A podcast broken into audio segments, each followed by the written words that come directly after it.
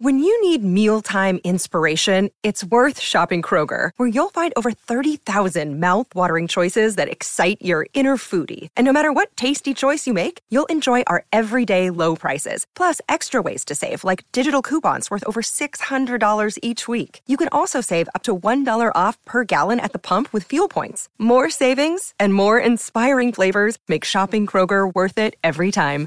Kroger, fresh for everyone. Fuel restrictions apply.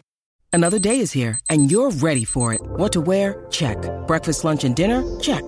Planning for what's next and how to save for it? That's where Bank of America can help. For your financial to-dos, Bank of America has experts ready to help get you closer to your goals. Get started at one of our local financial centers or 24-7 in our mobile banking app. Find a location near you at bankofamerica.com slash talk to us. What would you like the power to do? Mobile banking requires downloading the app and is only available for select devices. Message and data rates may apply. Bank of America and a member FDIC. Purple Insider is presented by Prize Picks. Go to prizepicks.com and use the code PURPLE for a first deposit match up to $100. Prizepicks.com, code PURPLE.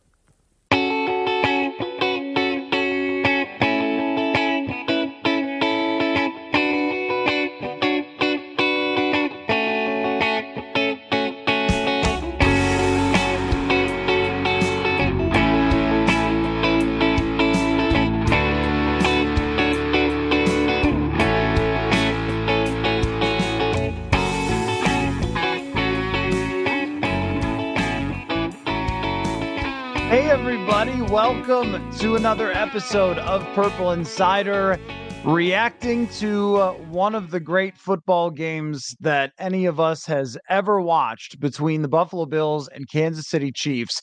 Another instant classic between those two teams that ends the same way it always ends for the Buffalo Bills. And of course, it had to be wide right. It had to be a callback to Scott Norwood missing a field goal to lose the Super Bowl in 1990. And uh, Tyler Bass will go down in history having missed a field goal that would have tied the game against the Kansas City Chiefs. And of course, Patrick Mahomes, who was mostly unstoppable throughout the day, still would have been getting the ball back with a chance for Kansas City to go win that game anyway.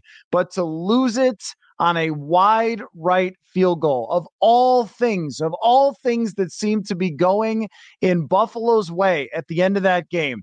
Mecole Hardman reaches out. Just like Justin Jefferson did, if you all remember in week two against the Philadelphia Eagles, ball gets knocked out of his hands. It goes out of the back of the end zone. It saves the Bills from being down. So then the Bills, after screwing up a fake punt, they get another chance and there's a miss and there's a drop by Stefon Diggs, who might have played his last game as a Buffalo Bill, uh, depending on what happens this offseason. But there was some tension there last offseason. Drops a ball that went 63 yards through the air that Josh Allen threw. They finally get down there. It's third down and nine. Allen drops back. He throws instead of to Stefon Diggs, incomplete toward the middle of the field, setting up a field goal and then his kicker goes wide right and just put this one on the mantle of all time greats Buffalo losses. I mean, the fact that he had an open receiver underneath, that they had had all the bounces that had gone their way. Josh Allen fumbled and it went off the hands of Kansas City and was picked up by the Bills, saving the drive. It just thought that this was going to be the time. This was going to be the one where it all went wrong for Kansas City. Think about Kansas City's season and how many times it appeared that it was going to be over, that it, that the receivers were going to drop all the passes, that Mahomes wasn't going to be able to do it all. The game against the Raiders earlier this year where they lost to Aidan O'Connell and he didn't even pass the ball in the second half. The the Chiefs are done. It's over. There, there's going to be new contenders in the AFC until they can rebuild their team. And instead, Patrick Mahomes plays one of the greatest playoff games ever played by a quarterback. There was a graphic at one point that he had completed more 20 yard passes than he had incompletions. The Mahomes just came to play. So did Josh Allen. It was a wonderful, unbelievable battle of two of the best quarterbacks of the generation, arguably the two best quarterbacks in the league. Although after this, I don't know who you could argue belongs right there other than the guy that Patrick Mahomes is going to play, which is Lamar Jackson. It was crazy play after crazy play, great throws all over the place, exciting back and forth, madness that led up to the moments, a timeout used by Buffalo that they probably regret.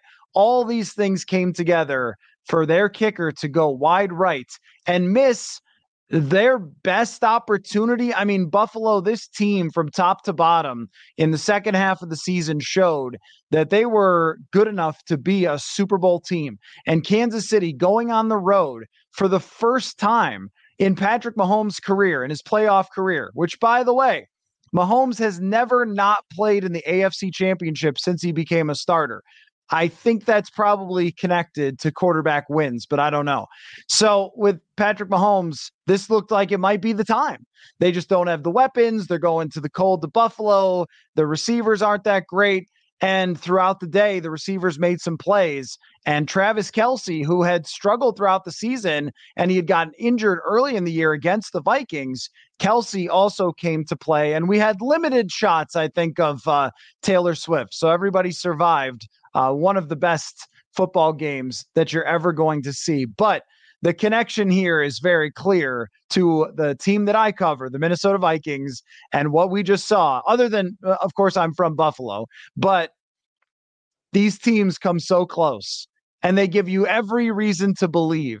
And then, right at the last minute, find some stunning way. I mean, it was a 44 yard field goal, which in today's NFL is really quite makeable. And now they did have the kicker analyst. Is that was that Jay Feely uh, talking about how hey, it's it might not be that easy to kick this field goal. Uh, if it was going to be a little farther out, but that one was very makeable. And when he kicked it, it looked like it was headed toward the middle, and then it just took a hard right turn. And the Buffalo Bills after winning their division four straight years with an unstoppable quarterback who can find a way to do anything. I mean, that team, and they were their one receiver is hurt. They're missing another receiver. Stefon Diggs was either banged up or is just not the same version of Stefon Diggs that he was a couple of years ago. And Josh Allen is finding ways. His tight end, also Dawson Knox, who's a very good player, is banged up. And no matter what seemed to happen throughout that game, Josh Allen found a way over and over and over and over again, including a really nice play call that led to a fourth down conversion. He gets them set up. Hey, this drive is about to be legendary. It's about to go down in all time Buffalo Bills lore is the time that they finally slayed the dragon and beat the Kansas City Chiefs. And Allen throws incomplete on third and down and uh, third, uh, third and nine and then it goes wide right. And what an unbelievable gut punch! Oh my gosh. Uh, yes, uh, to anyone who's asking about my friends and family, uh, it's going to be a very tough time for them in Buffalo. And the minute it happened, my phone, as you would imagine, lit up with text after text after text after text. And I know that all of you guys who listen, you know, for Vikings content, you can all relate to this gut wrenching feeling. And think about the last two days. Now, I know you don't have any feelings toward the Packers and the missed field goal, but very makeable field goals missing to cost team playoff teams playoff games. Wow. I mean, we got everything we could have hoped for from divisional weekend, three extremely compelling games. I do want to talk about uh, the Detroit Lions going to the NFC Championship to play San Francisco. Some initial thoughts about you know what we're going to see next weekend. Just I mean, we've got one heck of a weekend with Mahomes and Lamar Jackson in Baltimore, and then San Francisco playing a Detroit team that's trying to reach the Super Bowl uh, that ha- is making the NFC Championship for only the second time ever in their history.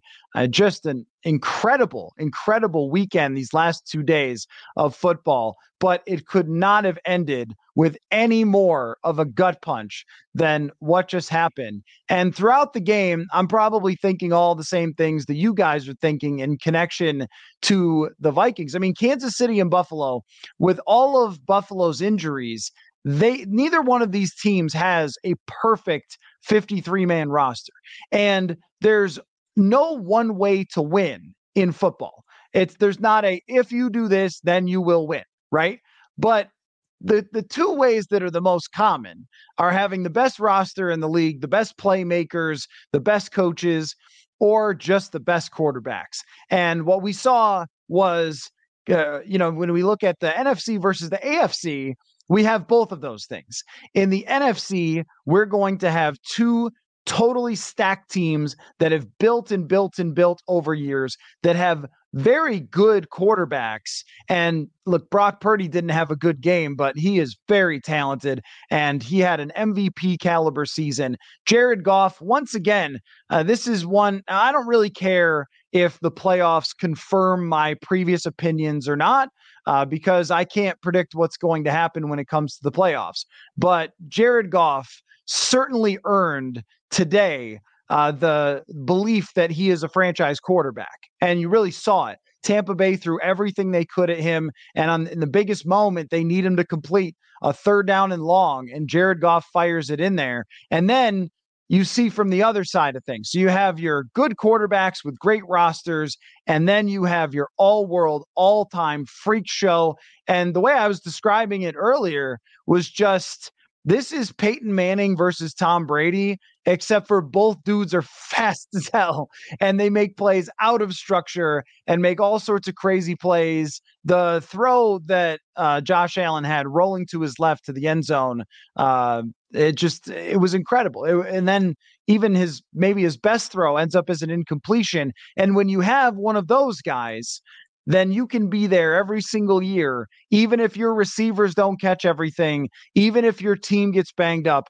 And walking away from last night, I was reminded of Kwesi Adofo-Mensah saying that he wants a team so good that they can overcome adversity.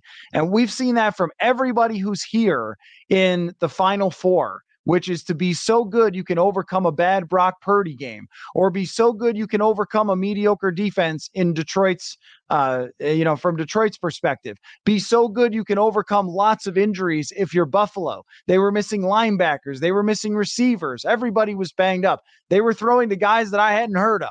And if you're Kansas City, I mean, have Mahomes. That's the model. Uh, have Mahomes as a guy who can make plays at any given time. And then the other thing is, too, they have stacked up their defense, but it didn't matter for most of that game. Uh, that Kansas City's defense was really good. They did make some key run stops late in the game, but it was mostly just Mahomes. This is the AFC. The AFC in the future is still going to be these guys. They're not old, by the way. I believe what Mahomes is 28, Josh Allen is 27, Lamar is 27, and then you have uh, all these other quarterbacks coming up. Still, I think Trevor Lawrence is very good. They need to improve their team. CJ Stroud, as we saw, was right there on the cusp.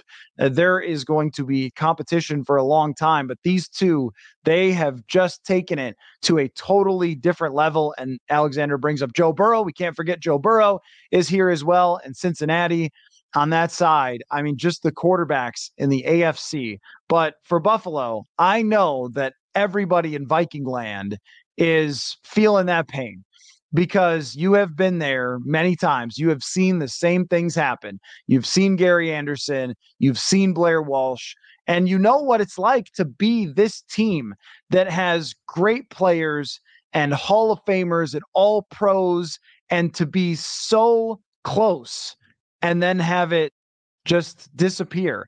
And I don't know if this one hurts more than the 13 seconds or not, but it has to feel like it for Buffalo. Maybe it's right there on the same level or not. I mean, I don't know. The 13 seconds seemed like it was also an error from the coach uh, that stuck with them for quite some time. This is simply a very makeable field goal that ends up going the wrong way and the wrong way in relation to Buffalo Bills history, which is wide right. I mean, the same exact Scott Norwood kick from nearly the same distance. I mean, wasn't Scott Norwood maybe 47 and this one was 44 and it just slips through their hands. And, you know, uh, you're right. Uh, horse feathers that Stefon Diggs did not help in this game. And I, I, wonder how banged up he was or just how banged up he's been over the years. If there's something there that he's started to kind of slip a little, or if the connection was not there in the same way as uh, it was in previous years with Josh Allen, I, I don't know. Uh, but that being off really hurt them uh, tonight because there were just a, a few a few times where if those two connected, then it would have been different. Um, Andreas says, uh, who will win their Super Bowl first, Buffalo or the Vikings? Right now, Buffalo has the edge just because of the franchise quarterback. Well, they're, they're, certainly much closer. I mean, they've won their division four years in a row. And when it comes to Josh Allen, just look at the quarterbacks over the last 30 years, how many great quarterbacks there were. Because Tom Brady won so many Super Bowls, I mean, if you were Drew Brees, you got one in. If you were Aaron Rodgers, you got one in. I mean, even going back, Brett Favre only gets one. A lot of times, even the great quarterbacks, Dan Marino never got there. That might be Josh Allen. He might never get there. And that team's going to have a lot to work on because they're going to have to restock their receivers.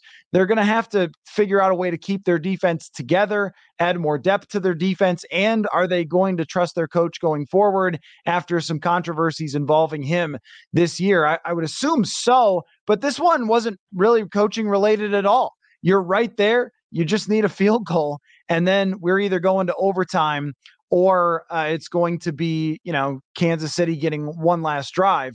And uh, Alexander brings up that Buffalo is way over the salary cap. This was it, man. I mean, they they were going for it over the last couple of years.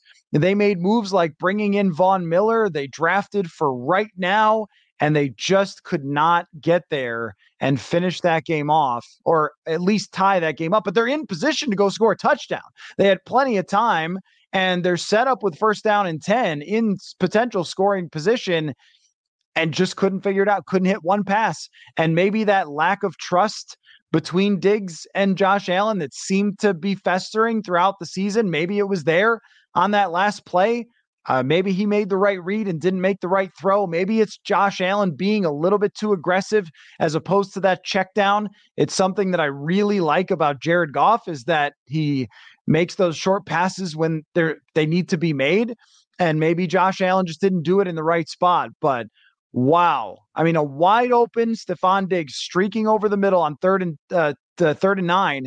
If he catches it, he's getting the first down. They're looking at, I don't know, 20 yard line with a minute and a half to go. They could score and pretty much put the game on ice. And instead, wow, they are going or staying home as Kansas City goes to Baltimore. And uh, Jason says Josh Allen is this generation's Philip Rivers. It feels that way. And there, so if you go way back in history of the NFL, uh, Marty Schottenheimer was the coach of Cleveland and then the coach of Kansas City. And this man was tortured by John Elway.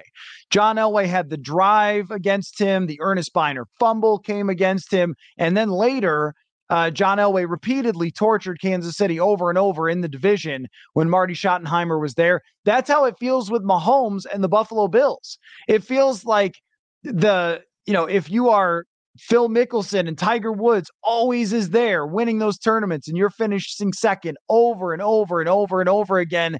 That is exactly what has happened to the Buffalo Bills, despite having an incredible quarterback, a great team, uh, Chad says, you know, is it time to switch up the head coach in Buffalo? I, I don't think so.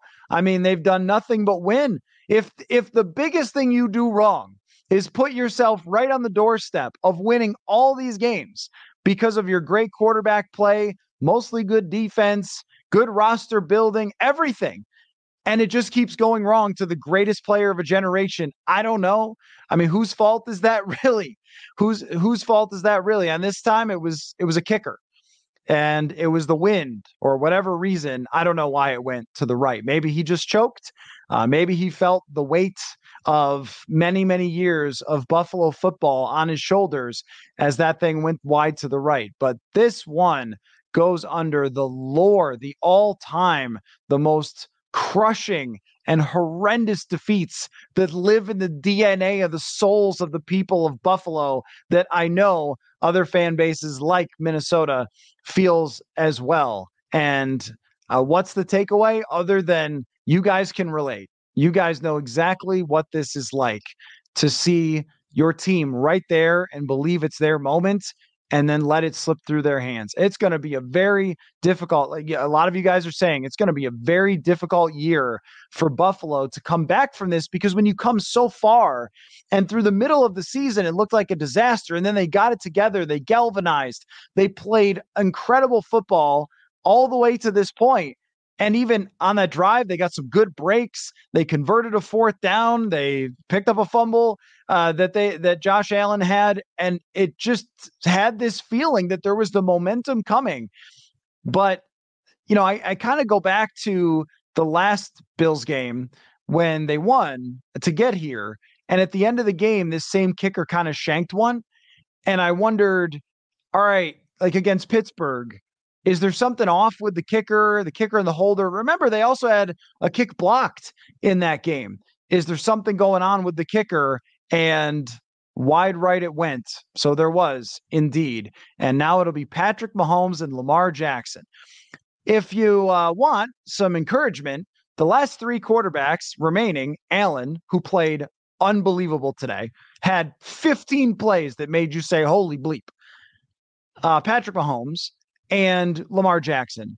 None of these guys were the first quarterback taken. And so, as the Vikings will unlikely draft the first quarterback off the board, that's something to think about is that it's not always the first quarterback taken. There was something else I was thinking about as well. And you could go either way on this because the NFC and the AFC have different style of quarterbacks. Brock Purdy's got a little playmaker to him.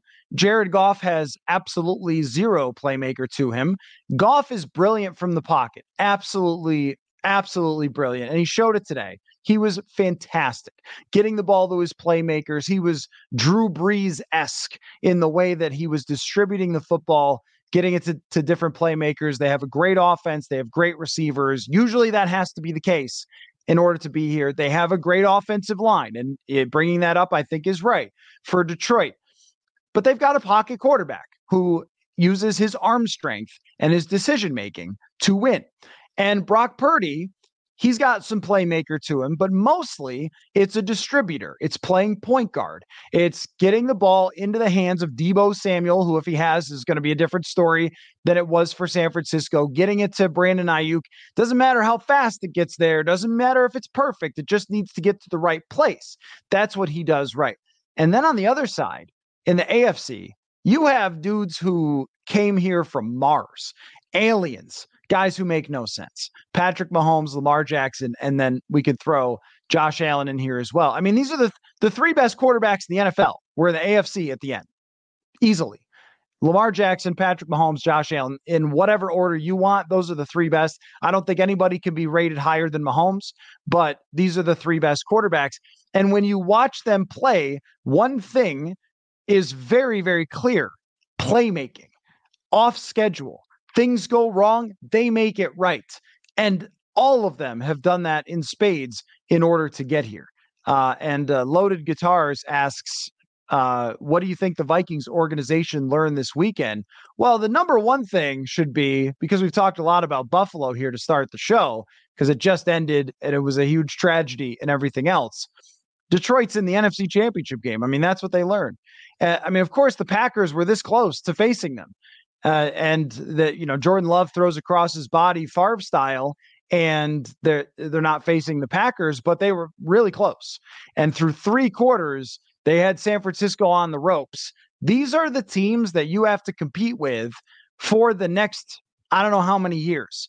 Where are these teams going is a, is a question. Where is Green Bay going? Where is Detroit going?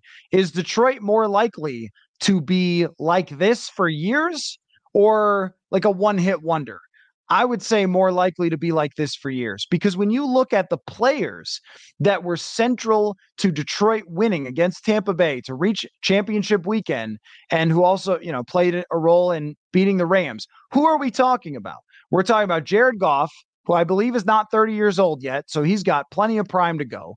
Amon-Ra St. Brown, superstar wide receiver, one of the best. I mean, he catches that ball and this now feels many hours ago, catches the ball on third down and long where they need to get a first down and drags two defenders for a first down. What a great wide receiver Amon-Ra St. Brown is. They've got other weapons. Jameson Williams. Hey, there's a familiar name. He started to show up over and over again down the stretch. So that guy's probably going to continue to improve. He's just getting his feet underneath him after the ACL and after the issue with the gambling. But as the season went along, all of a sudden he was there. Sam LaPorta could be a top five tight end already. I think he is. Penei Sewell, what a monster he was today. Had an argument for the best player on the field, Penei Sewell. Guess what? Just drafted a couple years ago. Frank Ragnow. He was getting the post game interview. He was so good. Another guy who's in his prime. And on their defensive side, did you see Aidan Hutchinson again? A megastar. And here's the thing about defensive ends who rush the passer they do it every single year. Uh, that's not a position that flies up and down. And so Detroit can go into this offseason and as of this moment have more cap space than the Vikings and they can spend to continue to improve on the defensive side on a team that has already reached the NFC championship. If you're looking at that and saying anything less than we have a lot of work to do and it's not happening around our 36 year old quarterback who's going to be expensive. If there's any other reaction, I don't know what it is. I don't know how you could look at what happened and be like, yeah, all right, we should have been right there with him. Like, no, you're not right there with him. You're not close to being right there with him. Uh, not Detroit, not San Francisco. And in the regular season, that's fine. You played a, a, close game or two against Detroit. You beat San Francisco one night when they didn't have Deebo Samuel. That's great. Uh, but that does not equate to playing on their level to get to this point in playoff football. And also, you're losing players from last year anyway. Uh, the other thing is, too, that you have to learn is that you know, Detroit, if you go back three years, Detroit is such a mess. Three years ago, Dan Campbell takes over. Go back and look, search it. It'll be fun. If you type in Dan Campbell uh, introductory press conference into Twitter, just take a look at some reactions. People are saying this guy's a fool, has no idea what he's doing. Look at this dweeb. This guy's nuts. He's going to be fired in a year. Well, the reason he's not fired is because, well, one, he's got a really good offensive coordinator, but is because they spent a ton of draft capital, high draft capital, where Jahmyr Gibbs got criticized as a pick, rightfully. All of you who understand uh, positional value, yeah. But you know what? Even if he hadn't worked out, they had a bunch of other picks. They had two other guys in the well, they had another guy in the first round, two other guys in the second round. A couple of them have worked out. LaPorta, Brian Branch is a good player because they stocked up draft picks by moving everything that they could out of there to get draft capital and rebuild their roster. They took a long term vision and it ended up paying off in huge dividends. The same thing goes for the Green Bay Packers drafting Jordan Love, taking a long term vision, not spending huge dollars to bring back Davante Adams because they knew that at some point that this was all going to come to an end and they needed to draft receivers. So they drafted a bunch of receivers, Christian Watson, Jayden Reed, and, and developed some players, drafted some tight ends.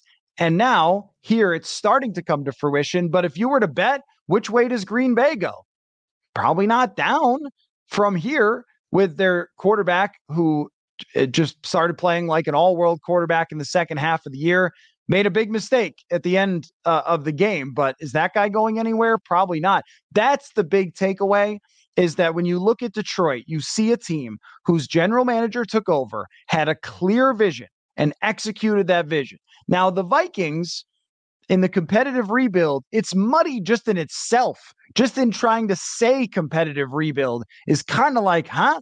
And the general manager has had to explain it about three or four different times at the podium to us because nobody really quite understands what it means. But I think we saw uh, going back to last offseason that tearing parts of it down and trying to rebuild them is possible if you hit on a player like Ivan Pace. You you make some signings like Byron Murphy to fill up the team, but what you really need is stars. You really need a deep team filled with really really good players in order to get on the level as Detroit, on the level as San Francisco. And that usually does not happen unless you draft them or you can make a trade for them because you have so much cap space and draft capital built up, which the Vikings once again do not. The Vikings have two, two top 100 draft picks. Two. The Lions have four this year. That's what it does to tear down. You can call it whatever you want to call it, but fully rebuilding, long term vision has come to fruition and created history for the Detroit Lions. One of the reasons that they always struggled, I think, with Matthew Stafford, they were always hoping that one more signing, one coaching change, whatever was going to do it. And they were flailing around Stafford.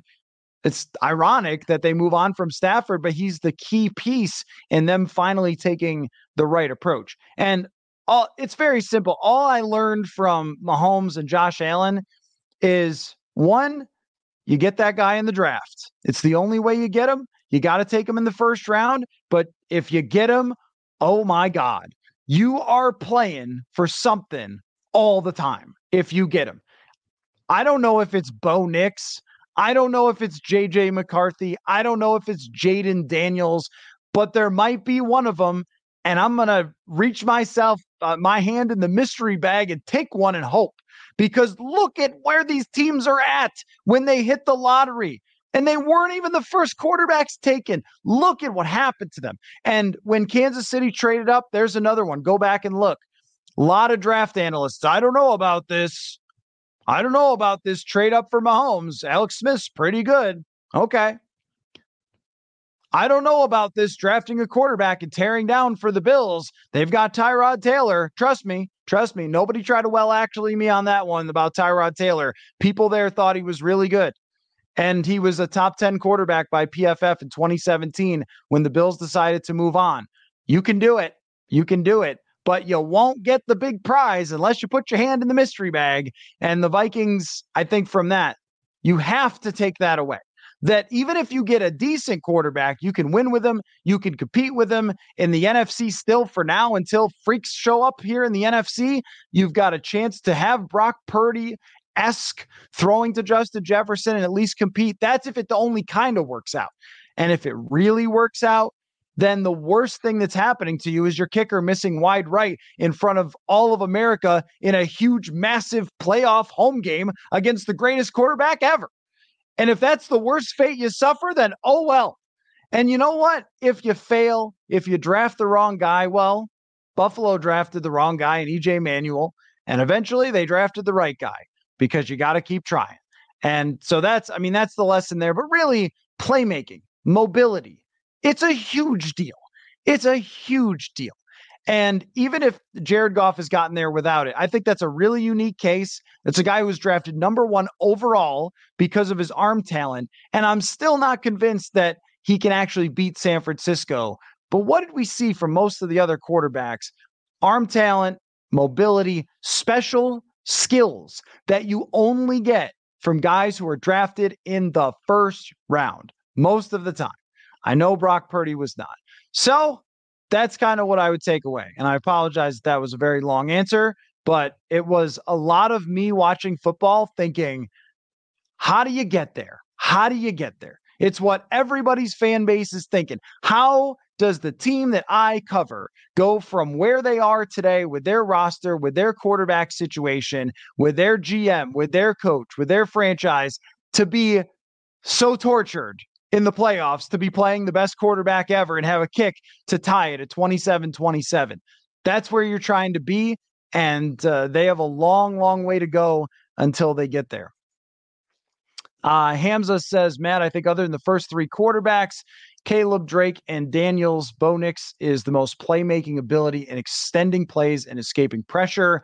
Penix is like a left handed Kirk, and uh, JJ McCarthy is raw. Well, here so here's something that sort of uh, has stuck in my craw a little bit i don't even know what a craw is but has bugged me a little bit over the years is anybody who doesn't run is called kirk i don't think that's true and i certainly don't think it's ever been true for jared goff i have never thought that jared goff and kirk cousins have been similar other than they don't run End of story. I think they play a lot differently. Number one, the football travels way faster out of Jared Goff's hand than it does Kirk Cousins. Number two, I saw a great stat from NFL Next Gen that Jared Goff was the least sacked quarterback when he was blitzed.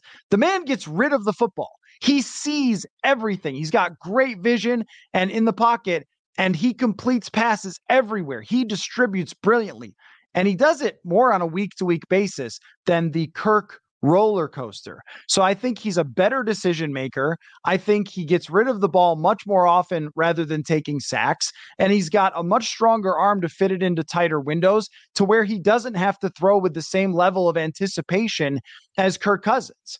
And I think that's a big difference. And there's a reason why the guy was drafted number one. So when we look at Penix, what is Penix' skill? His skill is not just accuracy, which is pretty good, but it's really that he's got a cannon.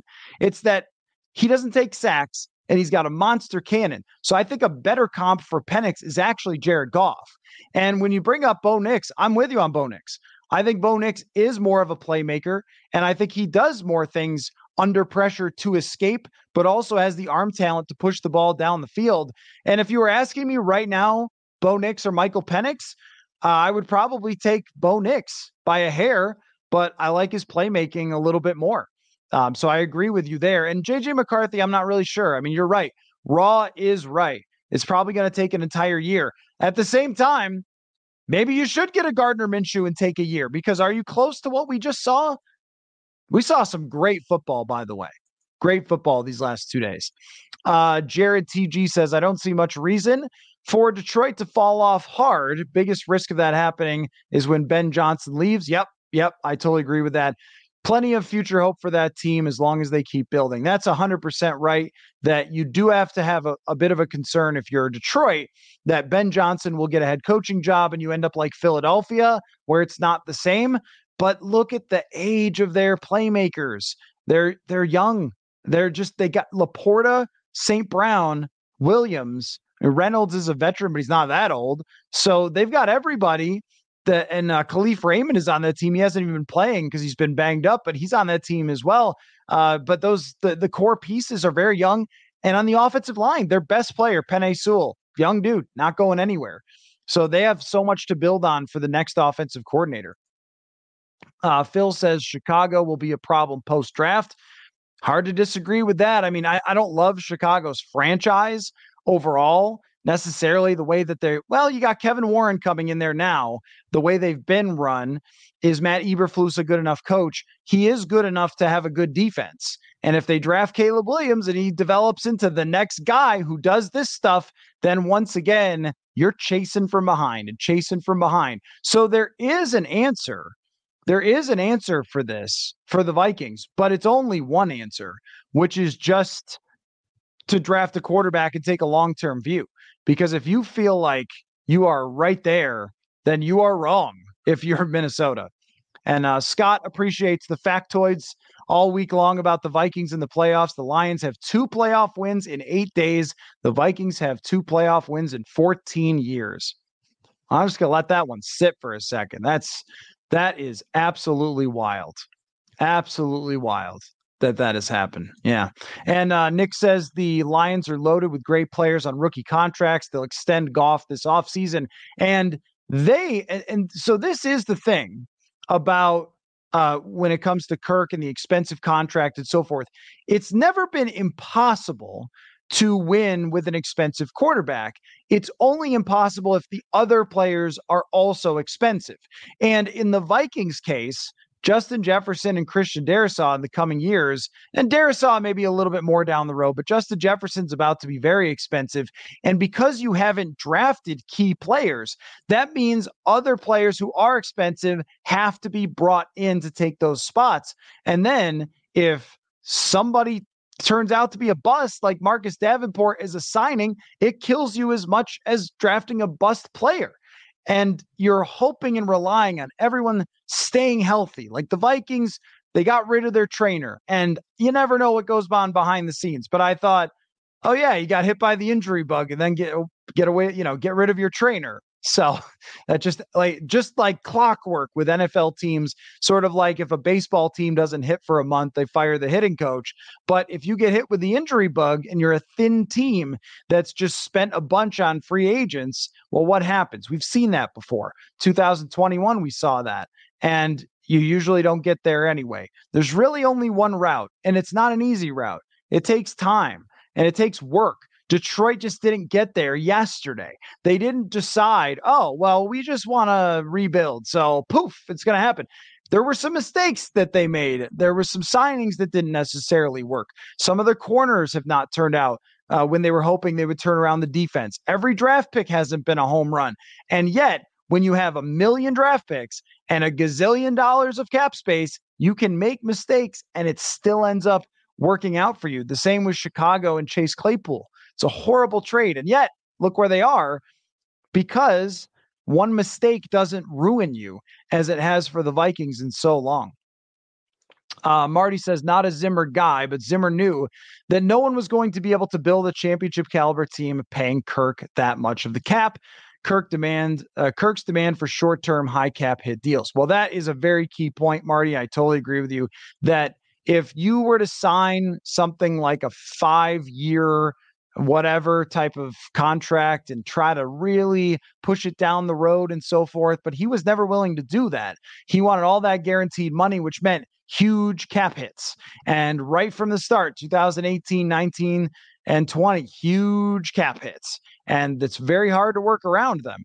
Uh, you know, the way that the Rams did it with Matthew Stafford was to have him have a, a smaller cap hit for this year because they structured the contract differently. Uh, let's see. Marley says they also hired someone who knew how to evaluate talent.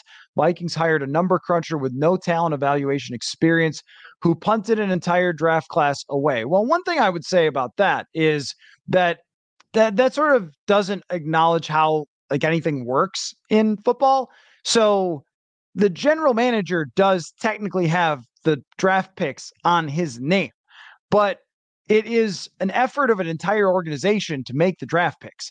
And something that can't be forgotten with the draft gone wrong in 2022 is that Ed Donatell was the defensive coordinator. And what happens is you usually have a bunch of players who fit the defensive coordinator uh, and the offensive coordinator and the scheme that you want, and you pick from those players. Is it any surprise that Kevin O'Connell's favorite receiver, Jordan Addison, turned out to be good? He fits with what O'Connell wants to do. They got the ball to him, and Brian Flores' cornerback, Mekhi Blackmon, worked out for him. But Lewis Cine and Andrew Booth Jr. were drafted to play in very different systems than what Brian Flores does. Flores wants aggressive corners who are good tacklers. Well, Andrew Booth Jr. is more of a finesse corner whose best trait is tracking receivers in the middle of routes. And Lewis Cine is a deep safety, which is really necessary. And I'm not saying he would have worked out anyway, but it's really necessary for a Donatell or a Vic Fangio system. Think about Eddie Jackson in Chicago. So they drafted players who weren't going to be a fit. And then, you know, they've got a guard, they've got a running back out of it. But to just point at the GM after one bust draft and say you don't know how to evaluate talent, it sort of misunderstands that he's not the one that's evaluating the talent. That's the scouting department, that's the coaching, and then he ultimately makes the decision. And we put it on him, and he, he deserves that because he's leading the entire group. But to just say he doesn't know talent because he's a numbers guy is just not really understanding how anything works. So um, that and I think what Kwesi Adofo-Mensah is there to do is to lead the organization in a collaborative manner. And I don't mean to sound like them, but I mean in terms of like listening to his scouts, gathering their information, gathering the coach's information and what they want, and trying to pick out the groceries for them to make the meal. And that I, if you think it's just Kwesi typing type type type numbers into his computer and then like plucking players who he watched on YouTube, like that's not how it works. And not only that, but Kwesi actually went against the numbers in his first draft. He went against the numbers in his trade down, which a lot of models did not like. He also went against the numbers in positional value because he was drafting for need to try to fill desperate spots. And what do we make of that? Well, that's what happens when you have Kirk is you have to win now, so we need a safety, which they thought they did. We need a corner, we need a guard. Let's throw them in right away. And what happened? It didn't end up working out. So there's a lot that goes into that. I, I think that just insulting the guy in charge is really not like hitting the nail on the head there. But what Kwesi Adofo-Mensah is here to do is to execute a vision in the same way that we've seen from Green Bay and from Detroit. And the vision is competitive rebuild. The vision is compete in 2022, take away a lot of parts, get a lot of young players in there in 2023, It was supposed to be get to the playoffs, but your quarterback got hurt. And then in 2024, I'm assuming this was the vision from the beginning, based on them not extending Kirk, was to draft a quarterback and use the cap space to rebuild around them. So let's see it. I and if and look, if they don't do that, then you'll hear a lot more criticism from me about the general manager and the vision and everything they're doing. But if we're going to say doesn't evaluate talent correctly, well, we're, we're going to have to work on that because that's not really how the process goes. And also, you can't just ignore that they drafted an awesome wide receiver that matters a lot to the future and found an undrafted linebacker who was literally the best highest graded rookie linebacker in the league this year. And Mekhi Blackmon was the fourth highest uh, cornerback. So we can't throw that out. Another thing, too, is he's made 14 draft picks. Rick Spielman made like 80. I mean, we're to have to give it a little more time. Folks, if you've been listening to the show, then you know how much fun we have been having with prize picks this year. Just go to prizepicks.com slash purple. Use the code purple for a first deposit match up to $100. And let me tell you how it works. If you haven't heard us talk about it enough yet, or you haven't tried it yet, very simple. There are yardage totals on prize picks. You either pick more or less, and boom each week has been a roller coaster ride of fun. And the best part is that when I have a bad week, I didn't lose much. It doesn't cost much to play. You can turn 10 bucks into 250 very easily. And if things go sideways for you, you're not out a whole heck of a lot of money. That is prizepicks.com slash purple. Just more or less on yardage totals and you are in prizepicks.com slash purple, the code purple for a first deposit match up to $100. Uh, Loaded Guitar says, after we get a quarterback, we need to build from the trenches out. So the trenches are a thing to talk about here as well. Because if you compare something that it can't be ignored is even with uh, the Kansas City Chiefs, whose offensive line has been a little bit spotty at the tackle position. Their guard and center positions are really good. And in their biggest moments in this game, of course, it was Mahomes. All over the field, it's Mahomes. But Isaiah Pacheco is slamming through the middle of that line and making some plays behind the guards and center. They were able to run the ball. Green Bay was able to run the ball.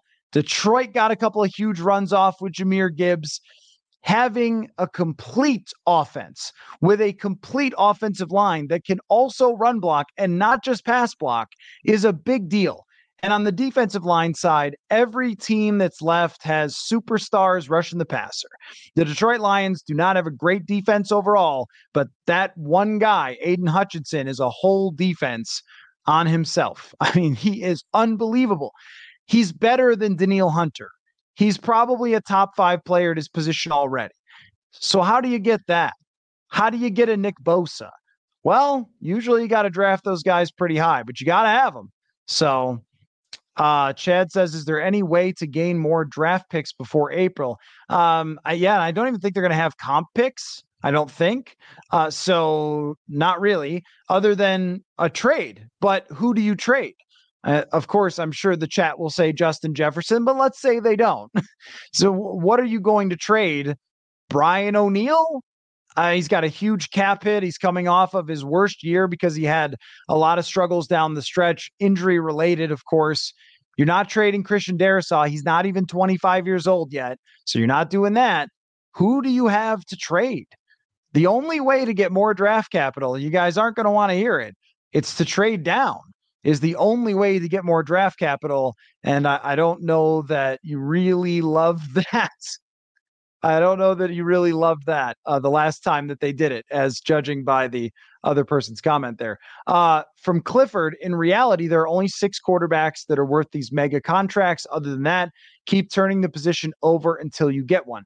So, yeah, that's why I look at it as in there's two different ways to do it which is if you have an expensive quarterback who is really, really good, like Jared Goff, but maybe not Mahomes, uh, then you are going to have to hit on like seven other draft picks. And I'll give you a great example of this. Sam Bradford with the Vikings was one of the highest paid and cap hit quarterbacks in 2017. But the Vikings hit on a bunch of draft picks right before that. Anthony Barr, Trae Waynes, Eric Kendricks, Stefon Diggs, Danielle Hunter. It's the only way that, and uh, Dalvin Cook that year as well, although he got hurt early in the season. But the point just being that y- that you can do it with an expensive quarterback, but you can only do it if you nail a bunch of draft picks. And in the Vikings' recent history, they've nailed a few and they've nailed them really good, which is Justin Jefferson and Christian Darrisaw but they have not hit on a bevy of them. And also, since Kwesi got here, they haven't had the draft picks. They spent one of them on uh, the second rounder on TJ Hockenson. Good trade, really good player. That matters too to using the assets that you have to get a star player at 95 catches. Can't ignore that. Uh, you know, I always get the like, well, actually, you know, whatever, but like that's that's the use of an asset to go out and get somebody who is a star player, a Pro Bowl player for your team, that's better than just drafting some rando in the second round, um, especially if you don't believe in yourself. I don't know if he does or not. Um, but you have to hit on a bunch of inexpensive players. Well, the Vikings are going to have some expensive players soon. And the only way to do it is going to be to have an inexpensive quarterback like $800,000 Brock Purdy. Uh, Dan says, roll the dice on a quarterback. Uh, the least likely outcome is that you are stuck in the uh, mushy middle every year. It either works or not. I am okay with that risk.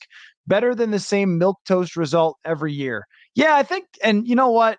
The biggest thing that I took away from this weekend, and nobody enjoys more than me sitting and watching football.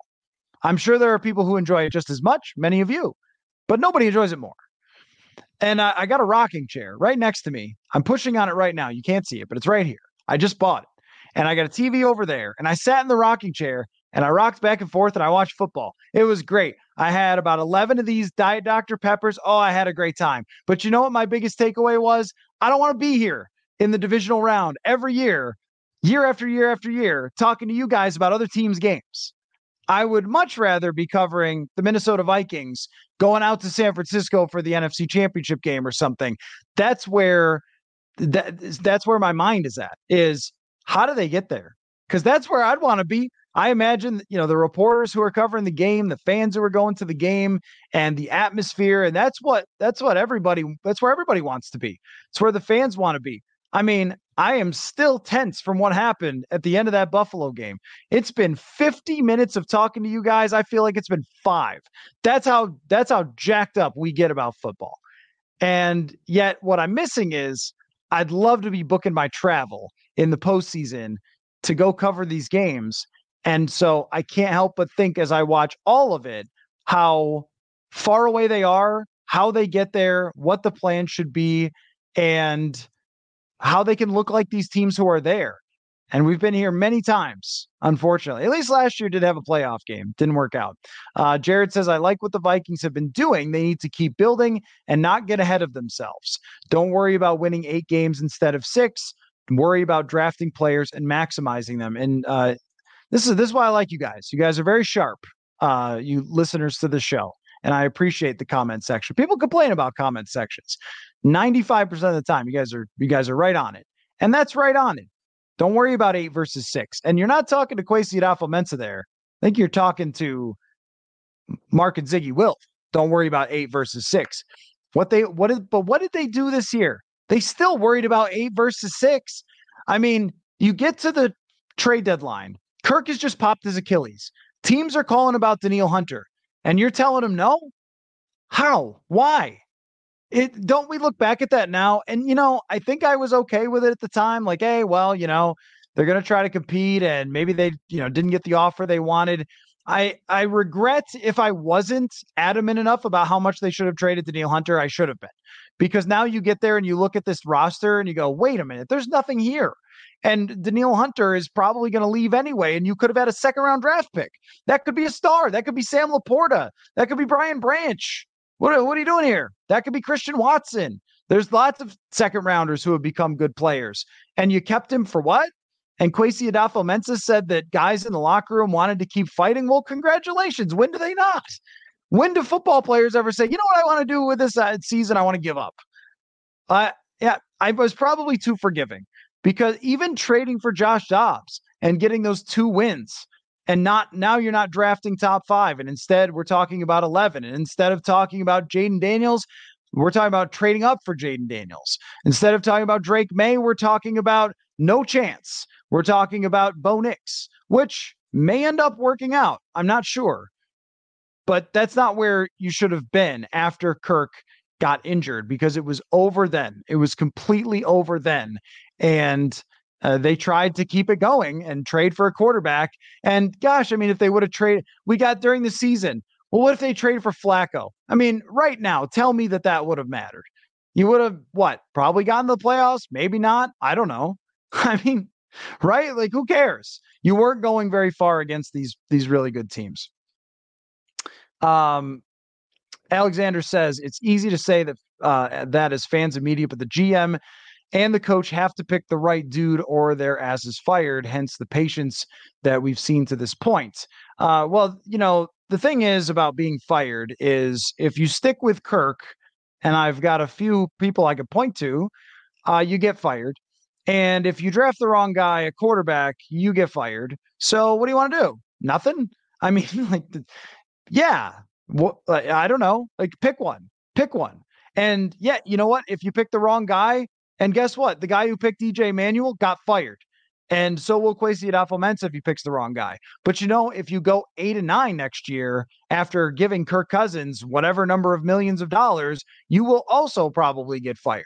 I mean, how many how many years? Think about how ugly it started to get with uh, with Kwesi and Kevin O'Connell and the public opinion surrounding them, and the Wilfs not going down to the locker room after the loss against the Packers. Think about how tense it started to get, and this was a free season. This was a like, oh, Kirk went down. There's nothing left to see here. That right? And yet it's still that's football. That's how that's how it gets. Uh, people start pointing fingers, and you think, well, Kevin O'Connell's got a great culture for now, but if you miss playoffs again, I don't know whose culture survives missing multiple seasons of playoffs in the NFL and oh and what owners say, "Oh yeah, let's just keep going in this direction. This is totally fine." I mean, I don't I I don't think too many. So if you draft quarterback and he ends up being a bust, uh, yeah, you'll be out. But if you do the same thing over and over again, you'll also uh, you know, uh, be out as well. So uh, Marty says Goff has had a top five offense for the last five years. Is that a still a game manager? No, uh, I don't know who said it was a game manager. That's not what he is to me. Uh, he is a taller Drew Brees without quite the precision, and maybe does more dumb stuff. But he is a is a tremendous, tremendous passer. Uh, Matthew Dan Marino played in the 1985 Super Bowl. I did I say he never played in one? I meant he never won one. If I said he never played in one, I, I meant he never won. Uh, but, but similar to Josh Allen in the way that Dan Marino was there over and over and over and over again. And he just 90, I mean, 94 should have been Dan Marino's year. He was right there and it didn't work out. And it's felt that way for Josh Allen time and time and time again. Um, Man Juice, boy, that's tough. Says, would there be a worthy quarterback willing to play here two years while we draft and train under them? Um, you know, I, I think that two years is probably too many for having to develop somebody. But if it's one year, then there's a handful of guys that will be available for starting quarterbacks. Uh, Jacoby Brissett, Gardner Minshew. I would guess that Baker Mayfield ends up coming back, but yeah, Andy Dalton. Andy Dalton's always a great pick for this because he can get you to be competitive. You're not really going to win anything, but you're also not going to win anything with Kirk Cousins either. So you might as well just have that player there in the locker room and helping develop your guy. That's you know uh, the approach that they probably have to take if that player is not ready. But uh, more likely than not, you just want that guy to step in. Uh, I don't. I don't. I know that it's worked to develop guys over a couple of years, but it's also worked if they're ready to just put them in and figure it out. And my thing would be this if you couldn't, if you can't survive without Kirk Cousins, why are you here for Kevin O'Connell? Why are you here? If you can't draft and develop a quarterback and create a system for him, then what are you doing here? Then why not just have some defensive coach? If if you can't overcome a young quarterback and figure out how to uh, meld your offense around him. Bobby Slowik figured out how to do it. I mean, there's a lot of other people who have. So figure it out. Figure out which quarterback will fit for you. Figure out how to mold around it. There's really no excuses and no reason to go back to the same thing over and over again. And it just really had to hit hard this weekend how tough the, track is going to be for the Vikings going forward. And also, you just can't miss it where these other teams are at. So, um, Mike says the Vikings were one score away from their worst nightmare, Packers and Lions title game. By the way, players on both Lions and Packers now have experience in multiple playoff games. You are right, Mike. And look, it's a that's fine. Divisions are hard. Football's hard. It's hard to win. So you got put in a tough division for the future, but you have to act accordingly. And this is where I would say the one way to justify uh, that the Viking what the Vikings did in 2022 would be that the division was very bad. And so they looked at it and said, why tank when we could cruise to a division win here? And they did. And we could be in the dance and we could compete. I understand it. Maybe it wouldn't have been my approach, but I understand why they would look at it. But if you're going to let that determine how you went about the offseason, then you have to let this determine it too and realize what Mike just said. The Packers got to multiple playoff games, their quarterback got playoff experience. They have lots of young players, young receivers. They have a really good coach. Their coach is better than your coach. And in Detroit, is there any argument? Their coach is better than your coach. He's in the NFC Championship. I mean, you got an uphill battle here. Uh, so how are you gonna how are you gonna get there? How are you gonna pull even?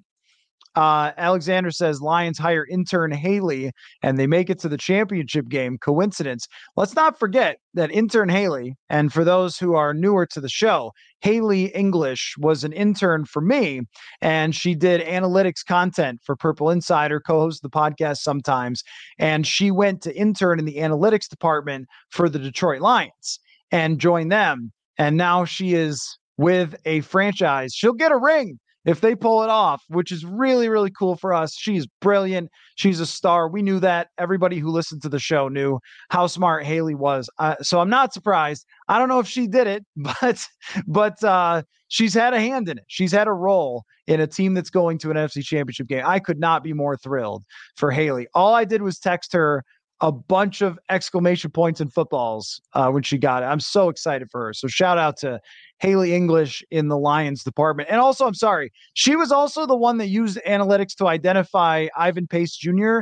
as the secret superstar of the draft. And uh, she was right about that too. So uh, she may end up being on a pretty good track in the NFL. And hopefully she remembers us when that happens. Um, so uh, let me see here. Lots of lots of really good comments still. I've been ranting and I have let them get a little bit too far, as I often do. Anthony says we need talent evaluators and scouts who actually know how to see good linemen on both sides. We usually uh, are good at picking out with skill positions players, but not so much in the trenches. I mean, is it any coincidence that the best player they have in the trenches was a first round draft pick, Christian Darrisaw, and they take swings at the others. Now, Garrett Bradbury's a first rounder. They've taken swings at the others that haven't worked out, but the other great guy is a second rounder. I mean, they've invested on the line, uh, but how much money is on the line? Is it any coincidence that, yeah, the first rounder with the investments worked out? And who have they signed? Who have they been able to bring in with big money? Was Dalton Risner the most money they've ever spent on the offensive line in free agency since Kirk got here? That can't be true. Is that true? Riley Reiff? Other than no, but they signed him before Kirk got here. So is that right? Like five million bucks or whatever on Dalton Risner? I forget what it was. It wasn't that much. He might be because they were patchworking it, patchworking it, patchworking it. It's going to take money to invest on the offensive line.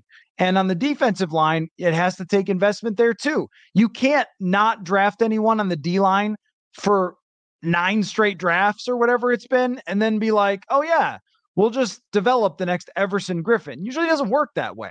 Usually you have to pay him a ton of money, trade for him and pay a ton of money, or draft him super high. Aidan Hutchinson and Nick Bosa didn't come out of nowhere. Uh, and then you can, I mean, you can fill in the rest with some savvy signings. I, mean, I like what the Ravens have done with savvy signings, but look at their players. Roquan Smith, they paid him a bunch of money.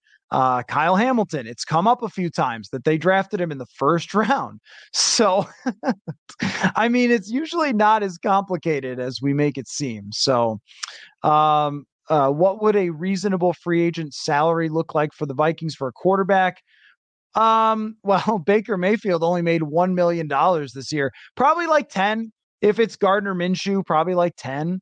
Um, Jacoby Brissett, 10 million. It's probably not that much. You maybe you do it over two years or something like that. But um Roger says uh, definitely defensive line needs to get stronger in the trenches and more physical. They don't even have any players right now, man. They like literally don't have any players. Under contract is Harrison Phillips and Patrick Jones. Like they don't even have players. Get, you know, it's not just getting stronger; it's getting human beings. it's just getting human beings that exist. Uh, but but if you're, I mean, if you're Danielle Hunter, are you coming back?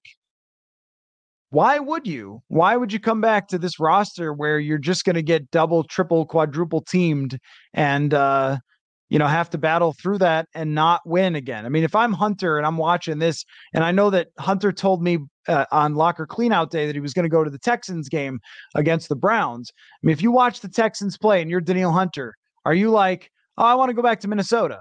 No. I mean, you're like, I want to join one of these teams, one of these teams that reminds me of 2017. And if Hunter goes, Harrison Smith goes, you don't have anything left to work with at all. Uh, so, you know, I mean, I, I agree, Christian, that Hunter would be good for building around on the defense. That is true. But what's hard about that is how expensive it's going to be. And if you're building an entire defense, it's just not easy to spend a huge amount of dollars on one player. That's what that's what makes the whole thing tricky, just in general. Um, Benjamin says with the NFC North, two out of top four teams in the NFC on the rise, and the Bears holding two of the top picks, including number one. We are closer to dropping in the division than rising. It's actually pretty dire. It doesn't have to be. just come back to this thing like if you try to play for next year, if you try to say, look, we're we're going to chase the Super Bowl next year, you're going to open in Vegas as an over under of seven and a half games. That's just the facts. If the Vikings try to sign a bunch of players and bring back Kirk, that's what you're going to open. And you're going to hope, as they always have to, that you just kind of prove everybody wrong or have everything random go right. It's only dire if you let it be. Uh, if you execute the plan all the way through, then it doesn't have to be dire. It can be a situation where you are doing the same thing as your competitors did, which was to lay out from point A to point B. How are we going to go from an old team with a bad culture and older players and expensive guys and cap screwed to younger players, cap healthy, better culture, point A, point B, legitimately competitive at the end of point B. They're they've started on that way. And to your point earlier, I uh, I'll defend drafts going wrong because everyone has them go wrong in the whole league sometimes. The team the teams that are playing in the championship weekend have all had draft picks go wrong, all of them. But you do have to hit on draft picks. And that that is one. And usually the way to hit on draft picks is to have more high draft picks. So you have to gather those high draft picks. How do you get them? Do you get them by having Josh Dobbs win you two freaking pointless games in the middle of the season? Do you win them by keeping a defensive end who's going to get a bunch of sacks and help you on defense and leave anyway? No. So that wasn't great. That even the things that they needed the most, they did not execute that and get to the top of the draft. That's that's a difficult thing. So now you have to figure out how you're going to get those things. And the answer is probably next year to have a tough season. To have a rookie in there doing everything he can, but probably not enough, and have a defense that's struggling and a schedule, honestly, if you looked at it, it's not very easy. And to win six games and to draft high and to, to, go from there. And then you go into the next season and, and put a lot of money into it. And if they did that, I would be all for it. I mean, I, I would be 100% behind it. if they decided next year, hey, look at what Detroit did, look at what Chicago did. We don't have to do that extreme, but they took long term and they got there quicker than most people thought they would. Championship weekend, Detroit Lions, guys. And you could say nobody saw it coming, but we all did, right? Everybody who's here watching right now, if you're here watching me and you listen to this show, you knew Detroit was coming because you saw what they were doing the whole time. You saw the timeline, you saw the strategy, you saw how they were building the pieces, and with the high draft capital that they were building the pieces to get here. I don't think they'll beat San Francisco. San Francisco is a much longer built project, but I mean, this this is how you do it. This is how you get here most of the time. They had to have even San Francisco a couple of bad years where they drafted some really good players at the top. So, uh, you know, Mark says I would draft defense and sign a stopgap quarterback looking to draft next year, maybe Shedeur Sanders from Colorado. You know, if it if it was me, I would probably agree with you, Mark, which is to go all the way down and allow life to take its course in the NFC North and try to pick the top quarterback for next year. But I don't think they're quite in the position to be there. Uh, because they still have a lot of good pieces on offense and can have a competitive team. So I, I think I would rather just get started today on the quarterback. And if it goes horribly wrong, if you draft Bo Nix and you hate him and it goes horribly wrong, you do it again. Just do what Arizona did. Just do it again. Uh, Melanie says, based on what you're saying, and I don't disagree, we should trade Jefferson and bank the draft picks. So the, the way I look at it is this, and I think that the playoffs has pushed more people toward this because of what I'm saying, which is let's name the players on the roster. Oh, wait, there aren't many. and so I get it. Draft picks, that's how you're going to get there. I was just saying that. The thing about trading Jefferson is you also, in order to get somewhere great, need truly great players and not just good players. And you already have one with Justin Jefferson, and he's not old. He's not even close to old. He's very young and can be amazing for eight more years. So, based on that, I don't think it's got to be an eight year rebuild. I think it's much more of a one. It's much more of a next year's really hard on you. And then the following season, you're planning on being right there with the rest of the division. So don't bail on Jefferson for draft picks at the moment.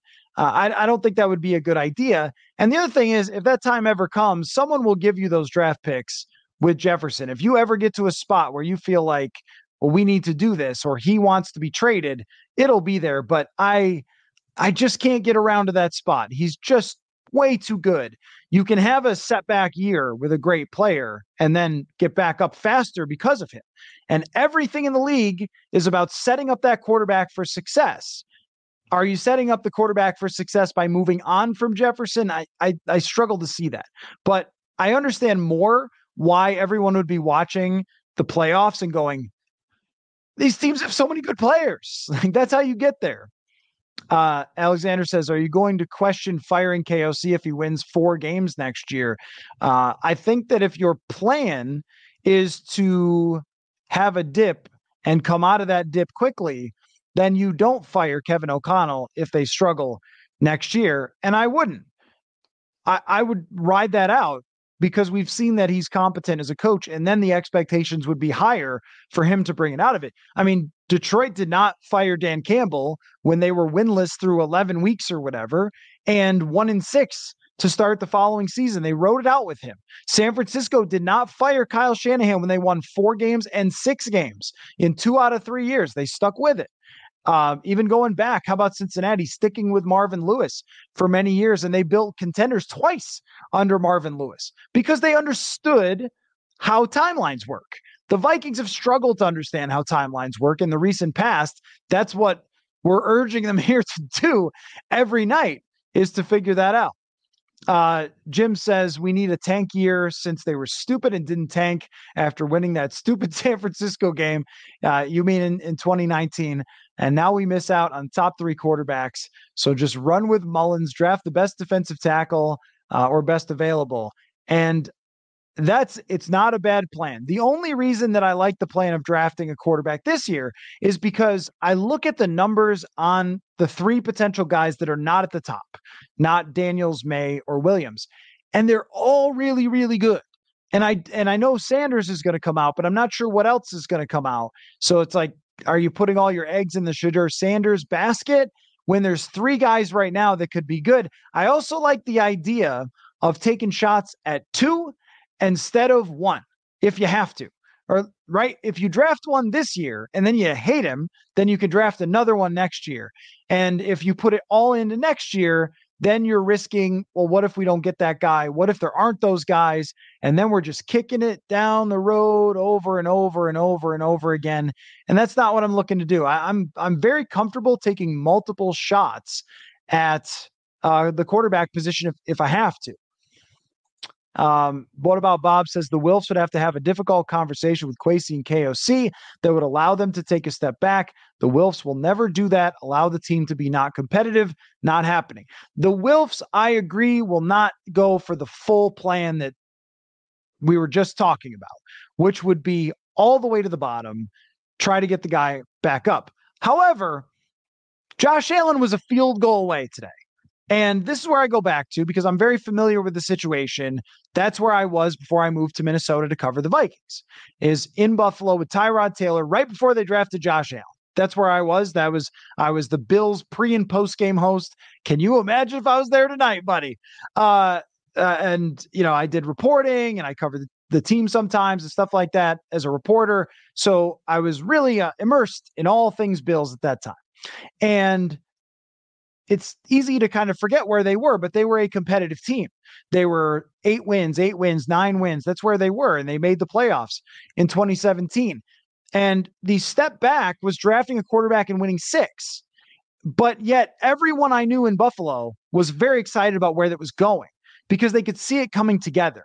If next season was a competitive season and you win six or seven games and you're in a lot of games and Bo Nix is good for you and your team plays hard for their coach and it looks like it's coming together, but you're not great, you guys would be thrilled because that's what my friends in Buffalo were. They knew it was coming that Josh Allen and that team was going to be able to build this type of team that's playing in divisional weekend and has a drive to beat Patrick Mahomes. They had that vision. And that's where the, the Vikings want to be at some point. Um, let's see. So uh, we've been going for quite a while here, and I've had a great time talking with you guys, but there's going to be a lot more to come uh, going forward. Manny and I are going to be on the show tomorrow doing our thing, and Jeremiah is always going to be back. Uh, I have heard that Courtney Cronin at some point will uh, emerge as well for a show. So we've got a lot to do. Um, it suddenly hit me that the voice is kind of running a little, little thin here at the end of the show because I've been doing this for a while. So um, yeah, you guys, you guys, great, great reactions here, and I, will just give some final thoughts. Uh, that, of course, yes, um, what the Vikings watched this week should tell you this weekend should tell you how far away you are and how to get there and look at the plot that these other franchises have laid out to get there and say that could be us and then the other takeaway is what an amazing weekend of football i mean the the baltimore game wasn't much uh, other than watching Lamar Jackson be great. Every other game was great. And major credit, can I just give this major credit uh, to Baker Mayfield? He has turned around his career in Tampa Bay. He was a mature leader who gave everything he had. And that last pass is an amazing play for the guy to intercept it. But what a great job by Baker Mayfield. You can't help but think here's a guy who was signed for 1.7 million, dropped into a good franchise, who has good receivers, a good offense, a good offensive coordinator, and was able to lead them to a place uh, where the Vikings usually haven't lived. And I have a lot of respect for the way he handled himself and the way he grew up over the last couple of years from where he was in Cleveland. And I, I think that Baker Mayfield could have a very good rest of his career. So I was very, very impressed with that. Uh, Detroit, I mean, now it's official. They've made it. You get the championship weekend, you have made it. And on the other side, I just I feel for all the people in Buffalo who put so much heart and soul into this. You guys know how this is. They put so much into this. They go out there, they shovel their stadium, and you know, they year after year after year keep coming back. And it goes wide right. And man, that is gut wrenching. Absolutely gut wrenching for Buffalo. And I, I, do feel for them. Uh, is Baker Mayfield a possibility for the Vikings? I think he's probably going to end up back at Tampa Bay uh, because of how well they they played um, this year with him, and I imagine how much he enjoyed playing for them. But if Tampa Bay wants to go a different route, I'd be surprised. But if they do, then yeah, I think Baker Mayfield would actually be the perfect kind of bridge quarterback to stay competitive and also draft someone. Um, Jim asked, when does Chris Trapasso show up? Oh, it's coming. Yeah, it's coming. Probably right after the Super Bowl. Uh, usually we get together for kind of a Senior Bowl recap. I'm actually going to have a Senior Bowl. Uh, what what do you call it when you send a reporter out on on a mission? What is it called? A correspondent. We're going to have a Senior Bowl correspondent. There's another reporter I know who's going down to the Senior Bowl. He's going to cover Penix. Bo Nix going to come on the show from Alabama. So that's going to be cool. But Chris Trapasso from CBS Sports, our draft analyst for the show, will again be doing a weekly show. He will be traveling to the combine with me and doing shows out there. There is so much to come here on the show. And I'm so, so happy uh, that all of you were able to join following this incredible weekend of football. I hope that you continue to come back to the channel. Go to purpleinsider.com if you want to see kind of all that uh, we do here. And uh, I just can't can't tell you how much I, I appreciate everybody coming by to join to talk ball after this totally crazy day. So we'll get into all the other stuff. We'll get into all the other draft stuff as we go forward. But for tonight, incredible, incredible football and on to championship weekend, which will have just a boatload of storylines when we get there. So thanks everybody for watching. Take care and uh, take a deep breath after this day of football. It was ridiculous. See y'all later.